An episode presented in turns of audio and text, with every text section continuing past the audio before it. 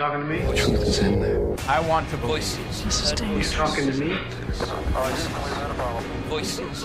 Voices. President Kennedy died Conspiracy at theory. 1 p.m. Well, I'm the only one here. Here's Johnny. Costuma dizer-se que o avião é um dos meios de transporte coletivo mais seguro. Por isso, sempre que há notícia de um acidente que envolva qualquer meio aéreo, as teorias multiplicam-se. Já aqui falámos do voo da Malaysian Airlines, que desapareceu no mar da China, mas também podíamos dedicar algumas linhas ao atentado de Lockerbie, por exemplo. No dia 17 de julho de 1996, um Boeing 747 da TWA, que tinha saído de Nova York com destino a Paris, incendiou-se apenas 12 minutos após a descolagem, vitimando todas as 230 pessoas que iam a bordo. TWA Flight 800, a commercial 747 aircraft, has exploded in A midair. investigação governamental que se seguiu e coordenada pela NTSB, o Conselho Nacional de Segurança nos Transportes, durou quatro anos e concluiu que o acidente foi causado por uma explosão no tanque de combustível situado na asa do avião. Os relatórios foram arquivados nas prateleiras habituais e por aí ficaram esquecidos, apesar de algumas teorias da conspiração alimentarem a ideia de que o avião teria sido atingido por três mísseis, enquanto outros acreditam que a explosão tenha sido provocada por uma bomba terrorista que ia a bordo do avião.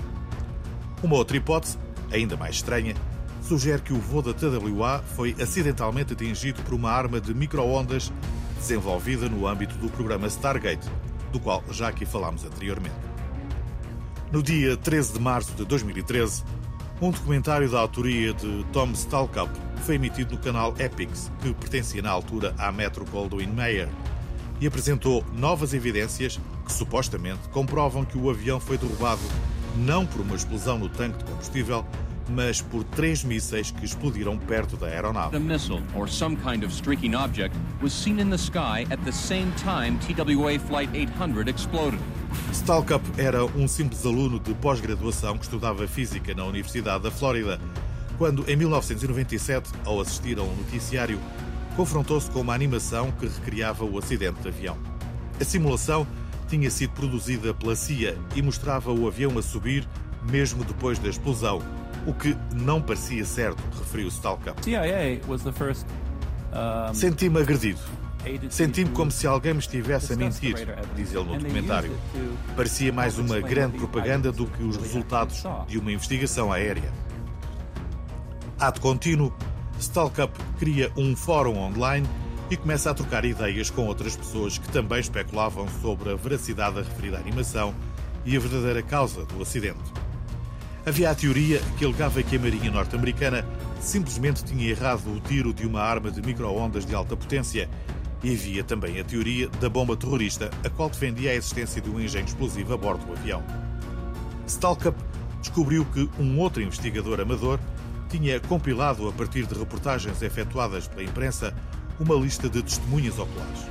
Embora nunca tivesse feito qualquer trabalho de investigação, Stalkup contactou todas as referidas testemunhas e cruzou os seus depoimentos com a versão oficial do acidente. I saw the object rise out of the ocean. It was moving very rapidly. And then start climbing, passing my altitude, and the explosion. Para Stalkup, existem pelo menos três linhas de investigação a seguir. O exame efetuado a uma das asas do avião testou positivo a resíduos de explosivos. No entanto, o FBI afirmou mais tarde tratar-se de um falso positivo. Em segundo lugar, o radar da Federal Aviation Administration assinalou o movimento de vários detritos em movimento rápido. Se de facto tivesse havido uma explosão no tanque de combustível, como refere a versão oficial, ter-se observado uma explosão de baixa velocidade. E em terceiro lugar, algumas das testemunhas dizem que viram o que parecia ser um sinalizador, uma luz disparada diretamente para cima, que é consistente com a versão do avião ter sido atingido por um míssil.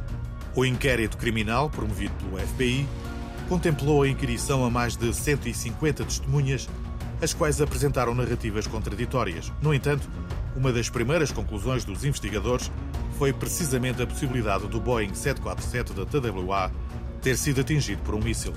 O filme documentário levanta também outra questão. O que estaria a fazer à meia-da-noite um agente do FBI no interior do hangar de 910 metros quadrados, onde se encontravam os destroços do avião, e a martelar uma das peças? É bom não esquecer que a reconstrução do avião, a partir das peças recolhidas ao largo de Nova York, era coordenada pela NTSB, a quem competia apresentar o relatório final. Esse relatório foi tornado público quatro anos depois do acidente e concluiu que o avião da TWA caiu em consequência de uma explosão ocorrida no tanque de combustível causada provavelmente por um curto-circuito. Jim Wilde, um dos investigadores da NTSB, que supervisionou a análise dos destroços, garantiu que a fuselagem do avião foi minuciosamente analisada e não foram encontrados quaisquer indícios de que a aeronave pudesse ter sido atingida por um míssil.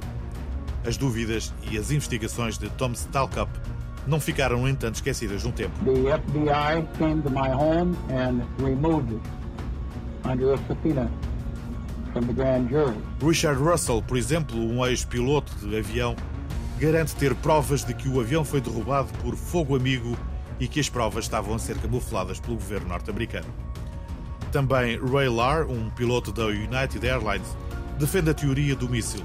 Em 2003, moveu um processo contra a CIA e o NTSB e conseguiu em tribunal que as duas agências lhe fornecessem algumas das provas nas quais se tinham baseado para redigirem o relatório final. The CIA made an astonishing proposal. The CIA proposed that the missile streak was the burning aircraft itself. Em 2006, e após muitos recursos e contra-recursos, as duas agências declararam que as provas tinham desaparecido. E finalmente, a interferência eletromagnética, teoria defendida por várias pessoas, entre as quais Elaine Scarry, professora de literatura e língua inglesa em Harvard. Elaine defende que a queda do TWA-800 foi motivada por interferências eletromagnéticas e dá como exemplo a proximidade do Lockheed P-3 Orion, que é um dos 757 aviões usados pela Marinha dos Estados Unidos para detecção de submarinos e que já foi utilizado em vários cenários de guerra. Este é, por certo, um dos enigmas da história da aviação que nunca será esclarecido.